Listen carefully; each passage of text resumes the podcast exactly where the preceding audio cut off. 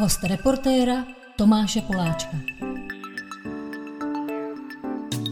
Partnerem rozhovoru Reportér Premium a podcastu Host Reportéra je společnost Samsung, lídr v technologiích a pátá nejhodnotnější značka světa. Děkujeme.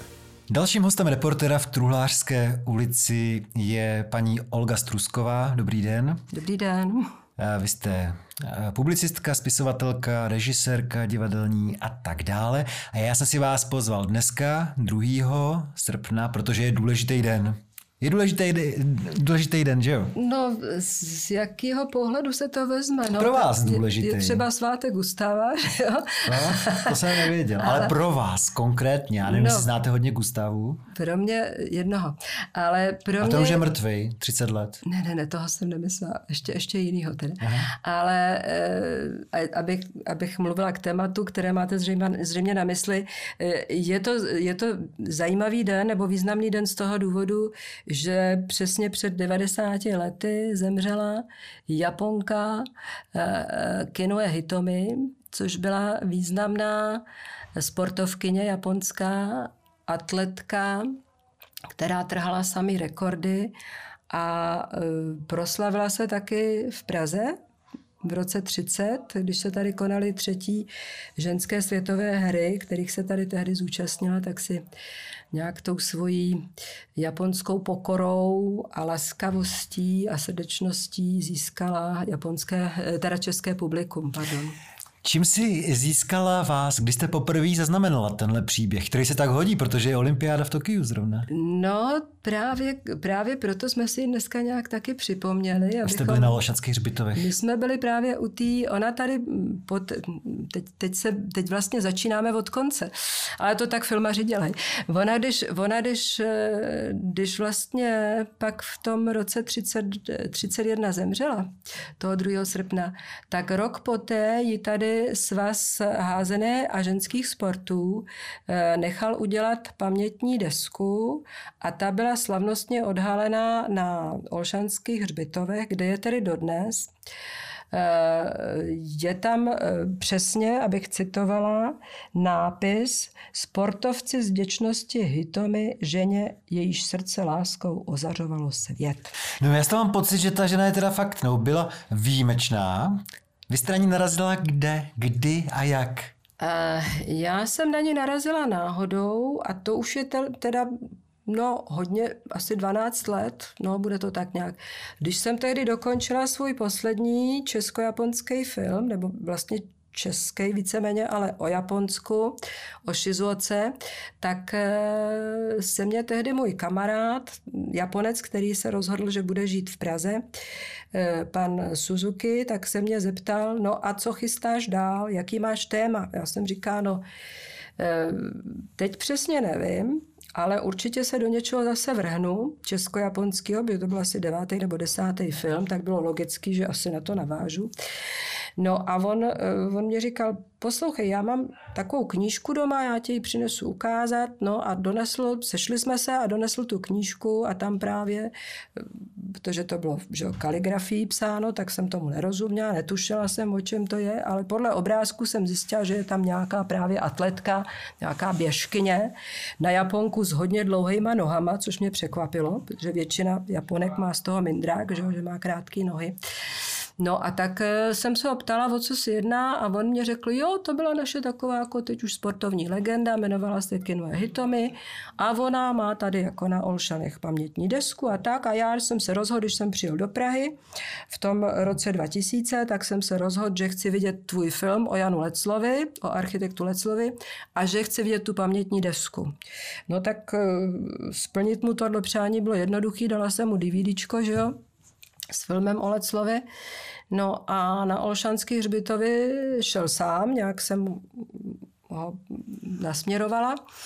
No a dopadlo to tak, že prostě se tam ztratil a nezjistil vlastně, kde ta deska je. Až dneska tam byl s náma a dneska ji objevil, čili po 20 letech pobytu v Praze. a byl strašně nadšený a dokonce tam na místě eh, a kapela zaspíval jednu japonskou lidovou píseň, takže z toho mám moc hezký pocit. Než si řekneme, čím byla tak eh, výjimečná mm-hmm. Kinoe Hitomi, tak se vás zeptám na ten vztah k Japonsku.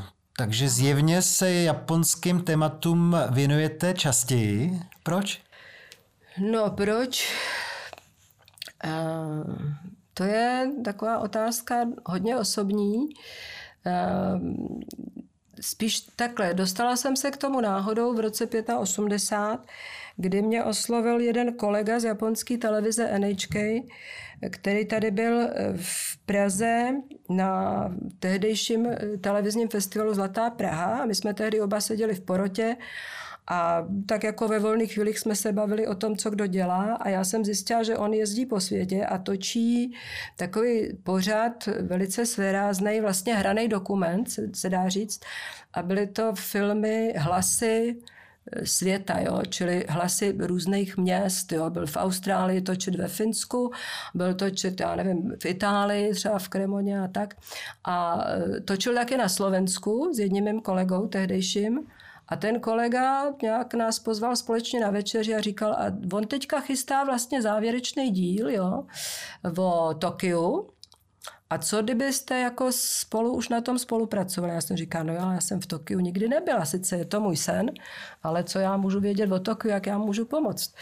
No a pak jsme přišli na to, že vlastně máme dost společného, já nevím, nějaký to sklo a loutkový divadlo a hokej a já nevím, co všechno a tak. A tak jsem napsala nějakých pár nápadů, no a on mě pozval, abych s ním spolu realizovala tenhle ten film, jmenovalo se to Tokyo on the City.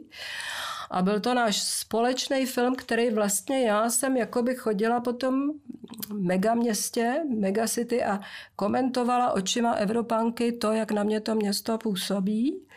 A přes ty zvuky a přes ty různé takový ty společné symboly a znaky No a vzniklo z toho dílo, který bylo dokonce nominováno na Emmy Award, mm. že taková obdoba televizního mm. Oscara, že jo, no, tak to byla taková opravdu náhoda, no a pak jako po tomhle úspěchu už se na mě stále obraceli, obraceli a chtěli na mě další a další témata. No, takže takhle vznikl pak ten film o architektu Leclovi a nebo Duhová vesnice na Nairomura. O zvonech jsme dělali taky takový hraný dokument česko-japonský Kaneno Hibiki. No a... Myslím, že i tý hraběnce Mitsuko jste se věnovala? Jo, jo, jo, o hraběnce Mitsuko. Která no, žila tady v západních Čechách. Ano, ano, ano, na Domažlicku. No, tak o hraběnce Mitsuko jsem pak taky natočila film a a pak jsem ještě deset let poté přivedla na jeviště jako monodrama. Takže jo, to ne bylo... živou, jasně. Ano, takže to, to, bylo, to bylo taky moc zajímavý téma, krásný. No počkejte, no, a uh, jsem... počkejte, a napadlo vás někdy, že byste tam chtěla žít v Japonsku? A přímo žít ne, ale eh, samozřejmě obdivovala jsem to bylo v os, konce, koncem 80. let, když jsem já se tam dostala, tak jsem obdivovala takový ty různé technické vymoženosti, a co mě třeba fascinovalo, jsem si říkala, hm, tak to by nebylo marný, že jo, když člověk jde tady z práce a má dvě plné tašky prostě nákupu a já nevím, co ještě nese v ruce. A tam už všechno bylo na fotobuňku, že jo, no tak to bylo moc příjemné třeba zjištění, jo. No a různé takové vychytávky, no a poprvé, když jsem byla v Japonsku, tak jsem jim byla okouzlená, protože mě strašně nadchly takovým tím svým, tou svojí laskavostí, tou svojí slušností, tou pokorností, takovým opravdu tím lidským přístupem a tím, že člověka neurazí. Jo? A tehdy, když jsem přijela poprvé domů z té první, z tohohle natáčení Tokyo on the City a vyprávěla jsem to třeba svým kolegům v televizi nebo tak, tak mi říkali, no jo, ale jak si dáš, jak si vysvětlíš tu jejich agresivitu během té druhé světové války s touhletou laskavou? Jsem říká, no ale to byli vojáci, že to je o něčem jiném. Bavíme se prostě o civil, civilním světě. Jo? No a takže to na mě působilo velmi, ovšem pak, když jsem tam začala jezdit znova a znova, tak ne, že by ta laskavost a taková ta, ta jako srdečnost a taková ta úcta k tomu cizinci, k tomu gaijin, že jo. Pikantní na tom bylo, že já jsem, když jsem třeba jezdila domlouvat ty další témata a ty další koprodukce, tak jsem byla vždycky třeba jediná žena v týmu, já nevím, osmi mužů, Japonců, jo. A tak oni mě brali v podstatě jako jednoho z nich, jo. Takže pak už to bylo mm, horší, že jsem si uvědomila, že vlastně už mě neberou jako ženskou, že jsme pak šli třeba někam na večeři a už jsem nebyla gaijin, už jsem byla jako nihonjin a najednou jsem byla ta ženská a oni se spolu bavili a šli jsme třeba přes ulici a oni mě klidně nechali na druhé straně, protože si vůbec neuvědomili, že jdu s nima, jo. Takže pak eh, takový ten rozestup dva metry, jo, muž a žena na ulici nebo i někde jinde, si říká, a pozor, tak tohle už by mě zase asi nebavilo. tak to byly takový ty momenty, kterých jsem si začala všímat. Pak jsem si všimla, že mají podobný smysl pro humor jako my. Strašně rádi se smějou. Hmm. Hrozně rádi se baví, z našeho pohledu možná až naivně, zvlášť když si dají trošku saké, že jo, a to jsem taky zažila, že právě, že jsem byla jakoby v tom mužském týmu, tak jsem s něma šla i do toho gejšince. Mm. Mezi gejši. To jsem, si, to jsem si přála, já teď asi odbíhám hodně ne, od to, to mě zajímá hodně samozřejmě, gejšinec. já asi hodně odbíhám od tématu, ale ptal jste se na to Japonsko. No já právě, když jsem točila ten film o Janu Leclovi, tak eh, on eh, v v rámci toho svého příběhu zažil jedno z největších zemětřesení že v Japonsku v roce 23 v Tokiu, který vlastně zničilo téměř všecko. A a on eh, z toho byl zoufalý a eh, právě jako líčí to jako naprostou apokalypsu v tom svém vyprávění. A tak já jsem si říkala, no tak ale já vůbec, protože do té doby jsem zemětřesení nezažila, tak jsem si říkala, no ale jak já to vlastně vystihnu, že jo, nebo abych věděla, co mě čeká. Tak jsem ty Japonce požádala, Právě, protože on eh, mimo jiné, eh, když psal ty svý dopisy profesoru Kotěrovi, Janu Kotěrovi, architektovi, tak vždycky psal, že gejši jsou ta nejrostomilejší stvoření na světě. Mm-hmm. Jo? A hojně navštěvoval se svým kumpánem, společníkem tedy s inženýrem Karlem Horou, že jo? se kterým měli jeden čas spolu, spolustavební a architektonickou společnost. No a on, on mm, Eh, právě píše, že v jednom tom gejšinci eh, ho zastihlo zemětřesení. No a tak já jsem si říkala, že to by bylo skvělý, že jo. No. A byla jsem eh, na návštěvě v, u jednoho producenta v Kyoto a tak jsem to tam nějak před těma šéfama nenesla a oni říkali, no tak není problém, tak tam někam zavolali do toho jejich oblíbeného podniku.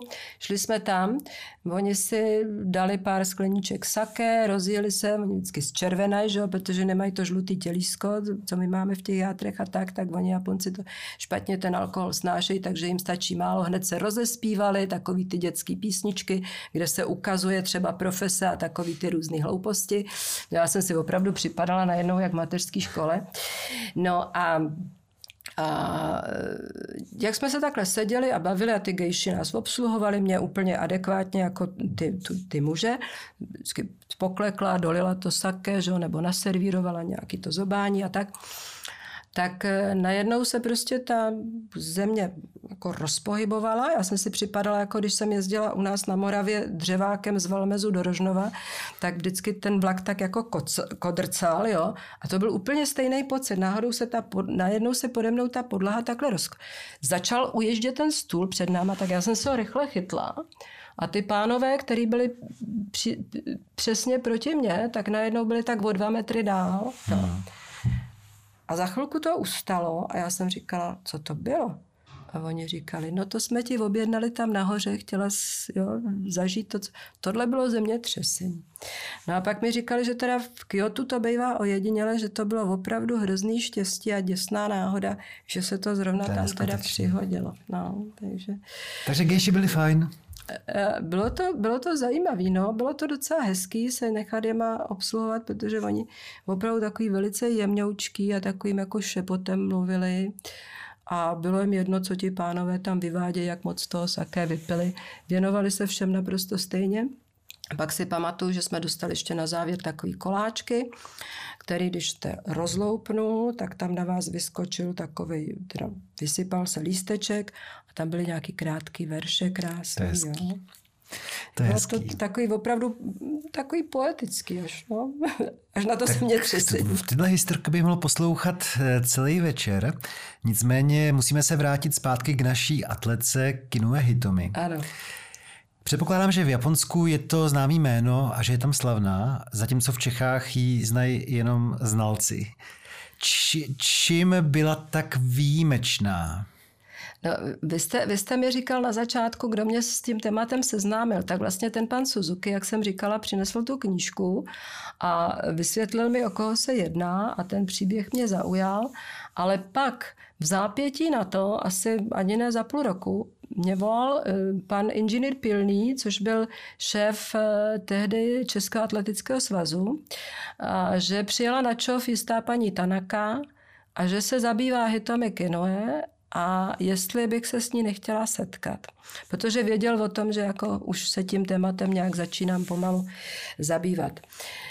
No a tak jsme se sešli a ona vlastně, ona je to, ještě je to, je to stará dáma, dneska myslím 680 nebo tak nějak, ještě pořád žije, plná energie, elánu, ona sama o ní vydala knížku, myslím předloni a e, věděla o ní opravdu velice mnoho a jí zase naopak přijela jsem, protože jí zajímala ta vazba eh, Hitomy a Praha.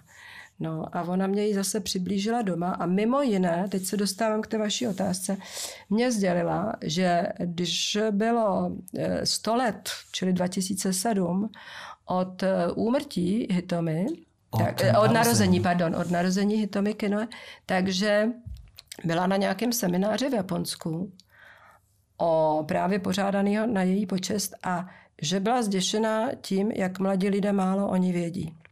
Čili to byla ta generace, já nevím, těch 50, eh, 60. léta ještě možná, ale pak už jako přece jenom upadla v zapomnění a ona říkala, zajímavý na tom je, že třeba ona kromě těch úspěchů sportovních, kterých dosáhla, a vlastně jsme se ještě nezmínili, že to byla první japonská olympionička, že atletka, která jako první získala pro japonskou olympijskou medaili v roce 28, tak že vlastně a si málo ti mladí Japonci uvědomují, že dodneska, dodnes po ní zbyly třeba ve školách eh, nějaký takový eh, úzusy, který ona zavedla. Ona byla první, kdo vyžadoval, aby měl každý sportovec svýho trenéra. Jo, teda každý atlet takhle. E, ona byla ten, kdo zavedl třeba, aby to mělo nějaký řád jejich, protože v Japonsku je populární, stejně jako v Americe jsou populární školní týmy, školní družstva, školní soutěže, jo, kde se mohutně fandí. Takže každá škola by měla svoji hymnu při takové příležitosti. Aby měli sportovci jmenovky při nástupu. Jo aby měli určitý rituál při tom nástupu. Jo.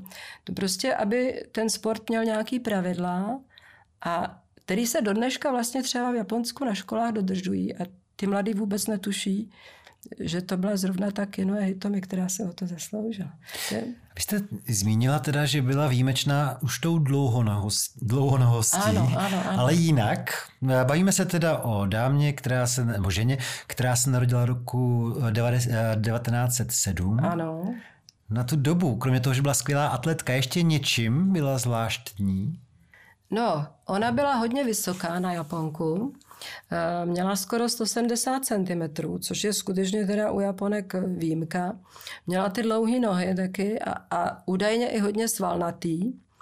A proto asi měla fyzické dispozice třeba pro tu atletiku a proto v ní možná dosáhla i takových výkonů. Dokonce mi říkal, myslím, že historik sportu eh, František Kolář, že se někde dočet, že ty svý kolegyně převyšovala až o hlavu tou výškou. Jo. Takže skutečně měla mimořádný dispozice. A e, náš společný přítel Zdeněk Toma, který mě taky o ní vyprávěl. Fotograf Zdeněk Toma. Ano, ano, a který se jí zabýval taky tím jejím životním příběhem, tak eh, ten třeba nazbíral už v 70. letech v Japonsku materiál a, a u nás samozřejmě s pamětníky, kteří ještě znali, protože ona v době, kdy vlastně se těch eh, atletických soutěží a olympiád a eh, ženských světových her zúčastnila, tak tak vlastně v té době se potkávala s, se stejně všestranými našimi atletkami. Jenom bych na mátku uvedla třeba Marie Vidláková, Ludmila Sichrová, Zdenka Smolová, Marie Mejzlíková. Jo, to byly tehdy u nás zase takový zvučný jména v té ženské atletice. a taky velice všestraný.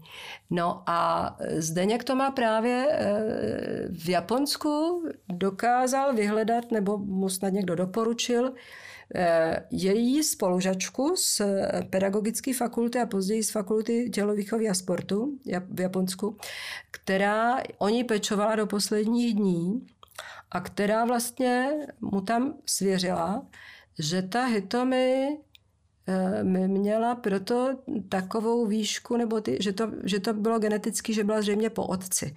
Protože její rodiče byli zemědělci, bohatí, celkem bohatí, pěstitelé rýže a ten otec měl asi proto fundus, protože eh, byl prý nesmírně robustní a vysoký, takže zřejmě to, to bylo v genech, ta, ta její postava. Hmm. Mě jenom napadlo, jestli to vlastně bylo běžný, že by se třeba v roce 2025 věnovali Japonky eh, vrcholovému sportu? No vůbec ne, tím právě byla výjimečná, protože ona vlastně začínala, eh, ty rodiče, o kterých jsem se teďka zmínila, tak eh, ona se narodila ve vesničce poblíž Okayamy. Okayama je, nevím, jestli máme říct, prefektura Okayama, tak jako by jiho západně od eh, Osaky, dejme tomu, tak v polovině cesty mezi Osakou a Hirošimou. A ona Ona se dostala, ty rodiče jako věděli, viděli v ní asi ten zájem o sport a viděli, že je taková jakoby hyperaktivní, tak si řekli, že jí dají na nějakou takovouhle eh, školu, kde by jako dostala nejenom dobré vzdělání, ale i mohla ten, ty vlohy k tomu sportu uplatnit. To byla ta dívčí střední škola v Okajamě, kam se dostala a ona Eh, se začala věnovat tenisu. Ona vlastně původně hrála tenis, dokonce ve 13 letech už byla nějakou šampionkou, juniorkou a tak. Eh, v té prefektuře Okayama vyhrávala různý, různý, různý ty šampionáty. No a vlastně to bylo díky té škole, že když jí bylo 17, tak ona pak přišla na dívčí gymnázium a tam najednou pořádali lehkoatletické závody a oni si všimli právě ty její postavy i to, to, to, ty vlohy k tomu sportu a řekli, tak ty budeš reprezentovat školu v běhu. Jo? No a tak ona jako začala běhat za tu školu, zúčastnila se nějakých těch školních závodů, no a najednou začala všude vyhrávat a dokonce e, nějaký rekordy trhat. No a tím si vlastně všimli a dostala se pak jako výjimečně nadaná na tu e, tělovýchovnou fakultu do Tokia, ale to už bylo později, v pozdějších letech. A v roce 26 pak absolvovala a, a začala vlastně i e, vyučovat na dívčí škole v Kyoto sport a tělesnou výchovu zřejmě. No a krom toho ještě byla výjimečná tím, že ještě dokázala o tom sportu i psát. Mm. Takže se z ní stala žurnalistka a e, pracovala ve sportovní redakci v deníku Osaka Mainichi. To je neuvěřitelné, když si představím, jak velmi mladá zemřela, kolik toho teda zvládla. No, no, jako, jako Volker, že jo, Jako Jiří Volker, no, jako byste no, věděla, no. odkud já pocházím. Já pocházím z Prostějova. tak to je mi ještě sympatičtější. no, takže uh, ten příběh zní skvěle. Lidi se o něm dočtou ve vaší knize, která vyjde září. No. Ale ab, aby jsme to zjednodušili, tak já bych se možná, tak jako bych vás zkoušel, jo, to nejsme domluvený, no. zeptal na dva momenty, které považuji pro nás za zásadní a to už vámi zmíněný olympijské hry v roce 28 v mm-hmm. Antwerpách, myslím. Víte, nebo kde byly? V Amsterdamu. Amsterdamu, Amsterdamu, pardon. A potom na ten rok 1930, kdy teda zavítala mm-hmm. uh, do Prahy. Jo. Takže vy už jste řekla, že v roce 28 vlastně poprvé atletky se dostaly na start olympijských her. Jak, jaký byl ten příběh uh, uh, Kinue Hitomi na těch olympijských hrách? No, ten byl velice zajímavý. Ona se předtím ještě probojovala na eh, druhé světové ženské hry v Jeteborgu, kde už na sebe upoutala velkou pozornost, protože tím, jak byla všestraná, že jo, ona běhala sprinty, běhala, eh, skákala do dálky, trojskok, tam trojskok dělala, házela oštěpem, diskem házela, že jo, to ještě jako velmi mladá tak prostě upoutala na sebe velkou pozornost a vlastně ona měla rekord v trojskoku, tuším 10,33 metry, někdy v roce 620 ho udělala. To si a, pak ověříme, ale já bych se nedivil, zůstal, kdyby to bylo o pár metrů víc teda. Ne, bylo to 10,33 skutečně, no. A on zůstal nepřekonán 13 let. On, ona ho držela až do roku 39, ten rekord v tom trojskoku, no. To vím, protože jsem se na to ptala Šárky Kašpárkový, kterou jsem si taky pak spovídala do knížky, jak si to vysvětluje. No.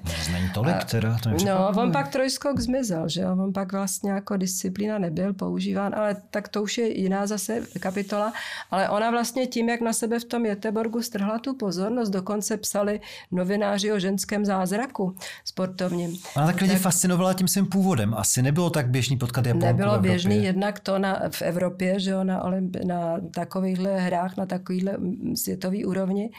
No a ona se pak dostala teda, díky tomu byla nominována na ty olympijské hry, kde byla jedinou ženou, teda protože od, to, od těch devátých letních olympijských her byla vlastně atletika poprvé otevřená i ženám, ženským sportu. No a ona byla jediná ve 40 členy mužský, mužský výpravě, japonský. jako jediná žena japonský. Mm, mm. No. Takže cítila nesmírnou zodpovědnost, že jo, protože to je taky jeden z povahových rysů Japonců, že prostě jsou nesmírně zodpovědní a považují si to, když můžou někde reprezentovat svoji zemi. No proto taky tolik sebevražd, ne? Přesně tak, hmm. přesně tak. No, těch sportovců, já je, co, to, co má jmenovaný v knize, řada z nich spáchala sebevraždu, hmm. jenom proto, že pak už třeba eh, nebyla tak úspěšná, už hmm. neuspěli. Jo? Třeba japonský tenista, že jo? který měl těsně před svatbou s krásnou Japonkou, taky tenistkou, tak najednou prostě hmm. spáchal. Nikdo si to nedovedl vysvětlit. Ale byl v tom zřejmě ten psychický moment, jo? Kdy oni cítějí nesmírně tu zodpovědnost, nesou. No a tak ona eh, v tom, eh, v tom Amsterdamu měla trošku smůlu, protože sice eh, ty ta olympiáda byla otevřená jako těm ty ženské atletice, ale bohužel nebyly na programu ty sporty, ve kterých ona vynikala. Takže ona mohla běžet akorát stovku. A tu nějakým způsobem pokazila údajně, myslím, že to říkal zase František Kolář, že tam foukal nějaký protivítr nebo něco takového. Tak ona skončila už v semifinále. No a byla z toho strašně nešťastná. Já to tady taky někde mám, ale nebudu vás s tím zdržovat asi nějakýma citátama. Ona prostě si řekla, že se nemůže vrátit domů bez toho, aniž by uspěla, že prostě eh, se provinila vůči celému japonskému národu, který vlastně dal tu důvěru tím, že ji tam vyslal. Takže se rozhodla ze dne na den, že poběží 800 metrů, který v životě neběžela. No a ona do toho dala skutečně všechno. Takže nakonec e, skončila na druhém místě za Linou Radkeovou, tehdy favorizovanou že, Němkou. A doběhla si pro stříbrnou medaili a to byla ta první olympijská medaile, kterou získala jako žena pro Japonsko.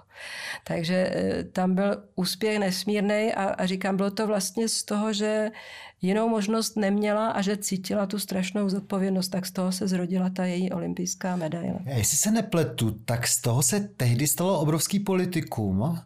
Protože mužská část té sportovní veřejnosti vlastně tvrdila, že skoro umřeli, že byli strašně vyčerpaný a že se nehodí, aby takovýhle závody běhaly ženy. A taky se pak, myslím, neběhaly ty osmistovky nějakou Hodně dobu. dlouho se neběhaly, až zase v 60. Hmm, letech hmm, se začaly hmm, hmm. minulýho, minulýho století. Protože eh, to taky objevil František Kolář v nějakým dobovém tisku, že tehdy v tom Amsterdamu bylo v létě nesmírný horko a že na tu, na tu délku, na těch 800 metrů, na jakou ty ženy nebyly zvyklí, takže padaly jak mouchy. Jo. A to byla voda na Kubertenův mlín, že jo, který, eh, jak údajně prohlašoval, že má rodit děti a starat se o manžela, a ne někde tady běhat že jo, a závodit. A já jsem vám to říkal, že ty ženský to nezvládnou. To byla voda na jeho mlejn. A naléhal na ten olympijský výbor mezinárodní a ten pak dospěl k závěru, že teda tuhle tu disciplínu zrušili. No. Takže takhle máte pravdu. A nevíme teda, jestli uh, konkrétně Kinue Hitomi byla extrémně vyčerpaná v cíli té osmistovky, kde skončila stříbrna. Uh, tam si myslím, že ani, ne, nevím to tak dopodrobna, ale myslím si, že tam ne. Ona, ona k tomu vyčerpání došlo až tady potom o ty dva roky později v Praze. Tak jo, tak se přesuneme uh, do Prahy. Mě to prostě fascinuje, že tady evidentně tráví jenom pár dnů hmm. na těch sportovních hrách, ale že tak vstoupí do srdcí Pražanů, no. že jí v zápětí po pár letech tady hm, pověsí pamětní desku na Holšany a tak dále. Co se tedy odehrálo, že tak zaujala Československo? No, tak ona, eh, oni už ji znali právě některé ty, které se jmenovala ty sportovkyně, vlastně už se s ní skamarádili v tom Jeteborgu, že jo, ta Vidláková, Smolová, Sichrová, Mejzlíková, Koubek, že jo, Koubková, teda Koubek, tak eh, to nevím, jestli znáte ten příběh. Já si myslím, že tam je nějaká zpřízněnost s Janou Koupkovou, zpěvačkou. Taky, ale... A to bylo nějaký, že se předělal z muže ano, na ženu. Ano, ano, ta Zdeňka Koupková byla původně atletka a pak se vlastně zjistilo, že nebo ona sama došla k závěru, že se cítí víc být mužem, mm-hmm. takže se nechala eh, v Podolí tady eh, operovat na muže a stal se z ní rugbysta Zdeněk Koubek, že ono. A tam takových případů bylo víc. Taky jeden čas se to tvrdilo i o ty hitomy, protože ona když jste zmiňoval ty, tu její jaksi neobyčejně velkou postavu a ty dlouhé nohy, tak ona se vyznačovala taky velmi tvrdými rysy v obličeji. Dokonce někteří novináři, když tady mám ty citace eh, z novin dobových, eh, tak, eh, tak oni psali jako vyloženě o ošklivém káčátku, jo? Hmm. Jako, jako ošklivá Japonka a tak. Jo? Hmm. Takže ona jako moc půvabu neměla, ale spíš si myslím, že okouzlila ty lidi nebo dovedla okouzlit okouzlit tou svojí zase tím úsměvem, tou laskavostí a tou slušností a tím, že prostě nedávala na sobě tak moc znát ty emoce a nepovyšovala se třeba na ti ostatní, i když už měla tu olympijskou medaili a tak. Jo. Takže a taky to, že byla exoti, exotická, že vlastně ty třetí ženské, světové ženské hry se konaly v Praze v září roku 30, myslím, že 6. až 8. září 30. Konaly se na letné, kde proto nechali postavit takový jako stadion. No a na tu letnou údajně podle těch eh, dobových svědectví, který získal Zdeněk Toma, tak podle těch svědectví na, na tu letnou jezdili davy lidí, snad 20 tisíc diváků se zúčastnilo nejenom těch soutěží, těch her samotných, ale jezdili se dívat i na tréninky, ty hitomy protože ona je opravdu fascinovala jako asi tím, že byla exotická. Tehdy v té době se těch her zúčastnilo, myslím, 200 závodnic ze 17 zemí a nejexotičtější byly ty Japonky a stejně tak vzdálený Kanaďanky, že jo? jinak to byly samý Evropanky. Takže asi z toho důvodu, že teda to Japonsko tady opravdu tehdy ještě nebylo tak hodně eh, znát, nebo ta japonská stopa. A eh, oni dokonce, ty Japonky, Eh, to jsem našla v časopisech eh, v Národním muzeu a v Sokole, v archivu. Časopis Jas a Star, takový ty společenský, který se zároveň měly i ty sportovní rubriky, ty časopisy dobový, tak tam třeba na, v tom jednom časopise byly ty Japonky na titulní stránce, kde byly Eh, zobrazený eh, v kostýmcích takových slušivých, dokonce i ty hitomy to slušelo, když měla na sobě něco jiného než tepláky, prostě takový hezký kostýmky, barety naražený takhle na stranu a kožešinový límce, protože oni se měli v domění, že tady už bude v září strašná zima. Jo. No a měli sebou jednoho sponzora, trenéra, manažera, nevím, jak to říct. Ten měl taky tweedový, tweedový velký plášť a dlouhý plášť, klobouk a e, obrovský jako šálový límec, jo, nějaký liščí, takže to opravdu jako tehdy museli působit nesmírně exoticky. Dokonce prezident Masaryk je přijal na hradě tuhle japonskou delegaci, protože skutečně jako měli nesmírnou popularitu, všude se objevovali v těch časopisech a tak. No a ta Hitomi si pak ještě tu Prahu podmanila tím, že tady vlastně získala zlatou medaili, tuším, v eh, skoku do dálky hmm. a v trojboji, myslím, stříbrnou a tak. Takže zase podle toho svědectví ty její přítelkyně, ty spolužačky z té fakulty, která ji ošetřovala až do posledních dní, tak ta dokonce vzpomíná na to, že když umírala, takže jí věnovala svůj prsten který údajně tady v Praze věnovala Alice Masaryková, protože sama byla na ty letní se na ty závody podívat a e, když běžela ten svůj vítězný, e, nebo ne, když skončila, pardon, ne, když běžela, když, když skočila do dálky ten svůj vítězný skok, tak a získala tu zlatou medaili, tak Alice Masaryková byla tak nadšená, že údajně sundala svůj prsten a dala ho ty hitami na památku. Já myslím, že ona tady totiž překonala nějaký světový rekord, nebo vyrovnala, ne, v Praze? Jo, jo, jo. No. no Pražanům se teda Hitomi evidentně líbila a víme, jak se jí líbila Praha? Velice, velice. To bych vám zase tady musela najít v těch, v těch podkladech, v těch dobových eh, archivních. Já nevím, jestli na to máme tolik času. No pokud ale to dokážete říct vlastními slovy, tak to nemusí být přesný. Dobře. Ona, eh, ona eh, bydleli tady v hotelu, tuším, Central, celá ta japonská delegace a co jí strašně dojalo, bylo to jednak ta odezva a ten zájem těch fanoušků a jednak to, že za ní do toho hotelu Centrál chodili novináři, kteří o něm moc hezky psali. A e, podobě, v podstatě já, já tu její popularitu z tehdejší doby srovnávám s popularitou Věry Čáslavský v tom 64. v Tokiu. Čili v opačném gardu. Ano, přesně tak, jo. Ona, ona tady byla skutečně asi podobně oblíbená, neli, neli úplně stejně, jako ta Věra později v tom 64. Ale proto musí být nějaký důvod, že prostě se projevila fakt někde, jako že byla strašně milá. Nemáme takovou historku, kdyby lidi říkali, je, ta je báječná. tak takovou historku ne, ale vím, že třeba co jí nesmírně dojalo a za co považovala ty Češky za mimořádný, ty sportovkyně, bylo to, že oni se s ní pak přišli právě do toho, že, že ji nebrali jako jenom prostě soupeřku nebo spolu soutěžící, s kterou by si potřásli rukou a pogratulovali a už se víckrát neviděli. Oni za ní přišli do toho hotelu a donesli nějaký dárečky a ona z toho byla nesmírně dojatá a řekla, že prostě se chce do Prahy vrátit. Jo. To ji asi nesmírně dojalo a uh, ona dokon, dokonce uvažovala o tom a řekla uh, té paní Alici Miliat, která francouzce, která vlastně ty světové ženské hry měla na svědomí, protože chtěla natruc tomu Kubertenovi, hmm, který se hmm. na ty ženy tak, tak s despektem díval, tak mu chtěla dokázat, že ženy jsou stejně dobrý v tom sportu a že dokážou prostě taky trhat rekordy a musí se jim dát ale prostor. Tak ona si vymyslela, založila jednak tu Mezinárodní e, ženskou sportovní federaci v roce 1919 a vlastně na Trucku Bertenovi založila tyhle ty světové ženské hry. Hmm. A tahle ta Alice Meliat, když e, gratulovala Hitomi Kinoe v Praze, tak jí řek, Kinoe údajně řekla, že prostě tady nesmírně osobnostně vzrostla, že tady až teprve na těch hrách pochopila, co to je ta mezinárod, to mezinárodní přátelství. Hmm. A že vlastně e, chce v tom pokračovat a kdyby ta paní Miliard dovolila, že by se ujala organizování takových her, těch dalších v Japonsku. K tomu už To je velmi nedošlo. dramatická uh, chvíle, protože mohlo někoho napadnout v tu chvíli podle nějakých náznaků, že o rok později už nebude živá?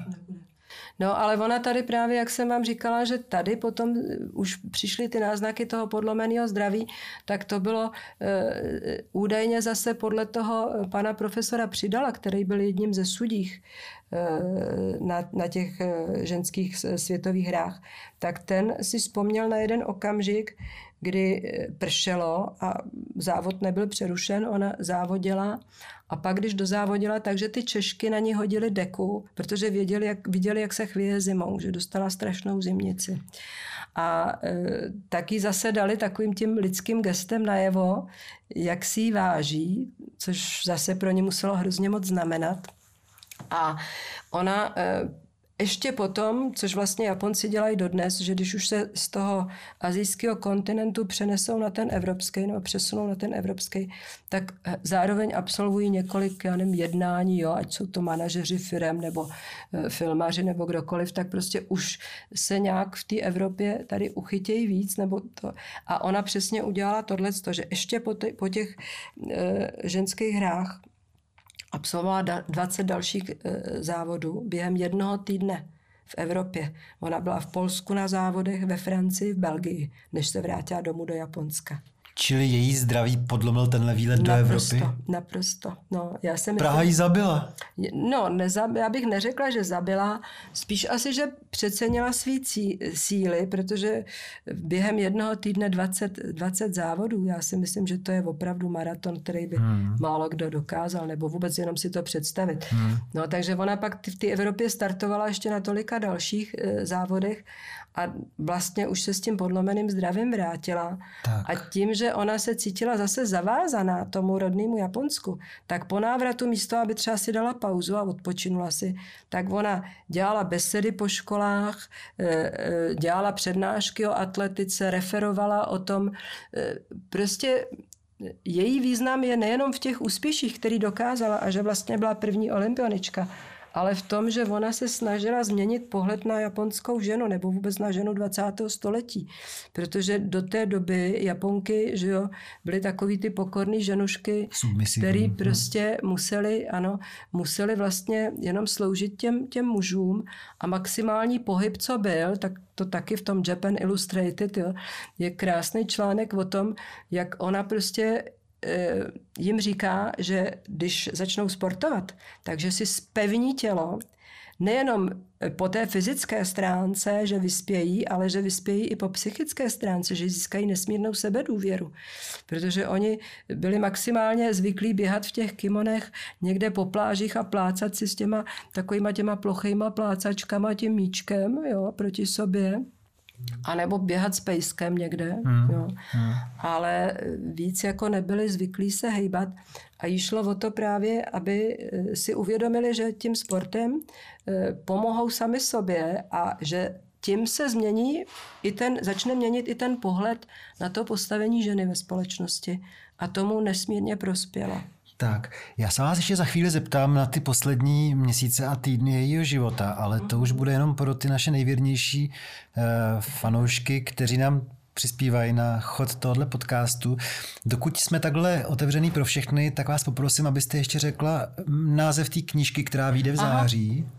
Jo, začátkem září vyjde ta knížka, který, který, který, která teda bude vycházet z toho jejího příběhu, ale nebude to jenom o Hitomi Kinoe. Já jsem se snažila zaměřit na, pak na ty české naše atletky a olympioničky, které uspěly v těch disciplínách, protože spousta lidí si řekne, proč tam není ta, proč tam není ona. Já jsem se snažila zaměřit na atletky a na ty, kteří se věnovali těm disciplínám, ve kterých ona uspěla nebo kterým se ona eh, věnovala. Eh, takže mm, ta knížka se bude jmenovat, nebo jmenuje se už dneska žena, Hitomi Kino je žena, žena, která předběhla dobu. Právě Dobře. tím, že, že vlastně v tom je vyjádřen nejenom to, že běhala, že uspěla v tom běhu, jako v té sportovní, sportovní kategorii, ale že vlastně tím myšlením, tou touhou po té změně nebo po, tý, po tom získání té rovno, rovnosti postavení, společenského postavení mužů a žen, že vlastně tím předběhla dobu, protože ono dneska, když se nad tím zamyslíte, já to v, v závěru té knížky dělám a dělám to společně právě s Františkem Kolářem, s historikem sportu, tak jsem se optala, co se, co se vlastně na tom postavení změnilo. A on mi říkal, no, že zejména během posledních 40 let téměř nic, protože vlastně to souvisí s postavením žen ve společnosti, že jo. Jak se může něco změnit ve sportu a můžeme mít, já nevím, dneska ano, eh, Seiko Hashimoto je předsedkyní eh, tamhle že organizačního olympijského výboru na současných tokijských hrách, ale ona sama řekla, že je si vědoma toho, že je to z důvodu rovnosti hmm. genderové vyrovnanosti. Jo, takže vlastně skutečně nic moc se na tom tak nezměnilo. František Kolá říkal, že si myslí, že, že chybou jsou ty kvóty, které se dávají, že, že nic, jako, co se dává příkazem, tak nefunguje. A to hmm. si myslím, že v tom má obrovskou pravdu. Hmm. To je zajímavý a já se těším na tu knížku a Děkuji, že jste přišla. Já děkuji vám. Prosím, aby zůstali ještě u svých přijímačů naši patroni.